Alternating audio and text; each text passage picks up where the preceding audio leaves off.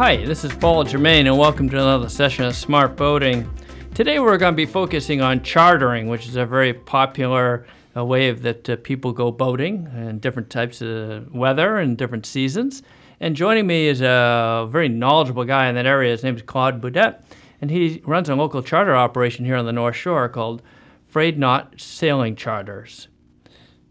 Welcome, Claude. Hi, Paul. Pleased to be here.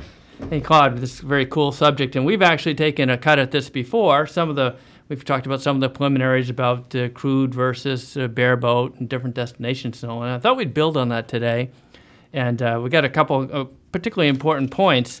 One of them is just the whole nature of this uh, chartering transaction, if you will.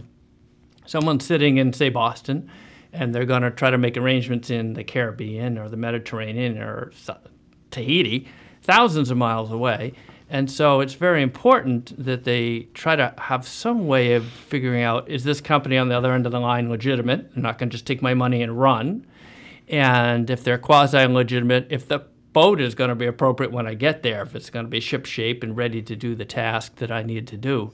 What, what advice do you have in those areas? Maybe first starting with the whole finding a legitimate company. What, what would you suggest there? What have you learned over the years? These are all great questions, and it there really are a lot of different answers to, to these questions. Um, first thing you have to do is number one is planning a vacation. Make sure it's well enough in advance so that you don't get caught, you know, without the boat that you really want. Um, but there are a lot of uh, different brokers that you can go through and different companies.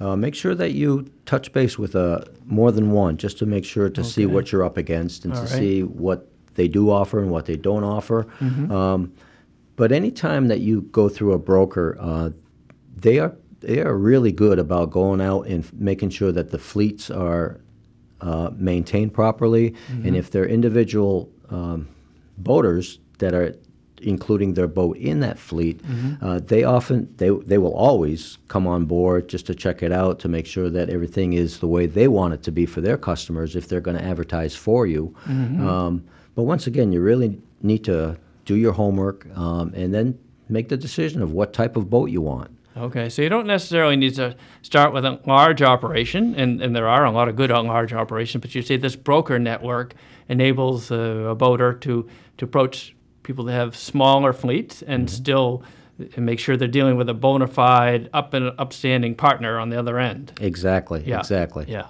And um, and, and, and the brokers would help ensure that uh, not only the company's legitimate, but the boats are ship shape. Is that what you're saying? Exactly. That that's precisely what I'm saying. Um, Because their reputations are on the line as well, so they want to make sure that the boats are seaworthy mm-hmm. um, and actually in very pristine condition. So if they're if it's a company with a large fleet, they will turn over their fleet every few years. Right. Um, and for those that are taking on individual uh, clients, uh, such as myself, mm-hmm. um, well, then they would come on board and make sure that um, my vessel would be up to snuff in terms of what they want to provide for their customers. Tip top shape, yes. Yeah. that's important to remember that.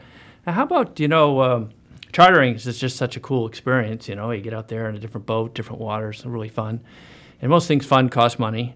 So this is kind of like that.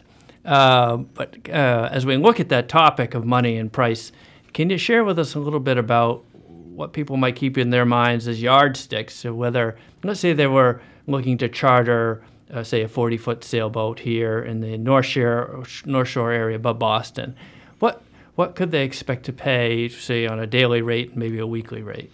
Yeah, the, the rates will vary uh, considerably, once again, based on whether a sailboat, powerboat, uh, catamaran.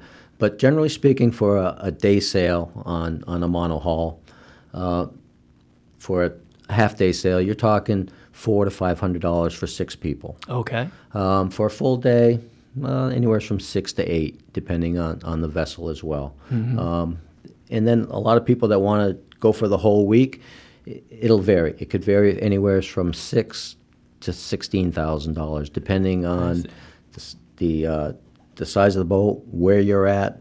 Okay. Um, whether it's in season, out of season, mm. peak mm-hmm. season, you know, mm-hmm. school vacations, mm-hmm. those are mm-hmm. always high. Or if you're going when it's uh, a little little bit sketchier with the weather, the hurricane season will tend to be a little bit lower Right. for obvious reasons. that makes sense. Yeah. Okay. So how about uh, if they're looking to say, okay, I want to go in the Caribbean Mm-hmm. in January on a, say a mono hull, a 40 foot mono hull. Any ideas for what they would expect to pay? What would be reasonable, like for a week or two weeks for that sort of experience? Um, for, for a week on a monohull, uh, you're talking anywhere from eight to twelve thousand dollars, depending on, on the individual and the company. Um, if you're going to go to the catamaran, they tend to be a little bit, you know, a couple thousand dollars more per week. Okay. Uh, because they're a little bit larger, and um, they usually require a captain and a mate. All right. Um, and then incrementally, a couple more thousand if you're doing a power boat, because large fuel costs w- with that. I see. So the monohull is going to be the least expensive, Yes. then the cat sailboat, and then up to the powerboat. Correct. Oh, okay. Well, that's good to keep in mind. And um, uh, that's uh, what we got time for today. Uh, um, I hope people enjoyed listening to our program and I hope to come back again soon because we're going to cover some tips on how to have a really great chartering experience. Oh, that would be great.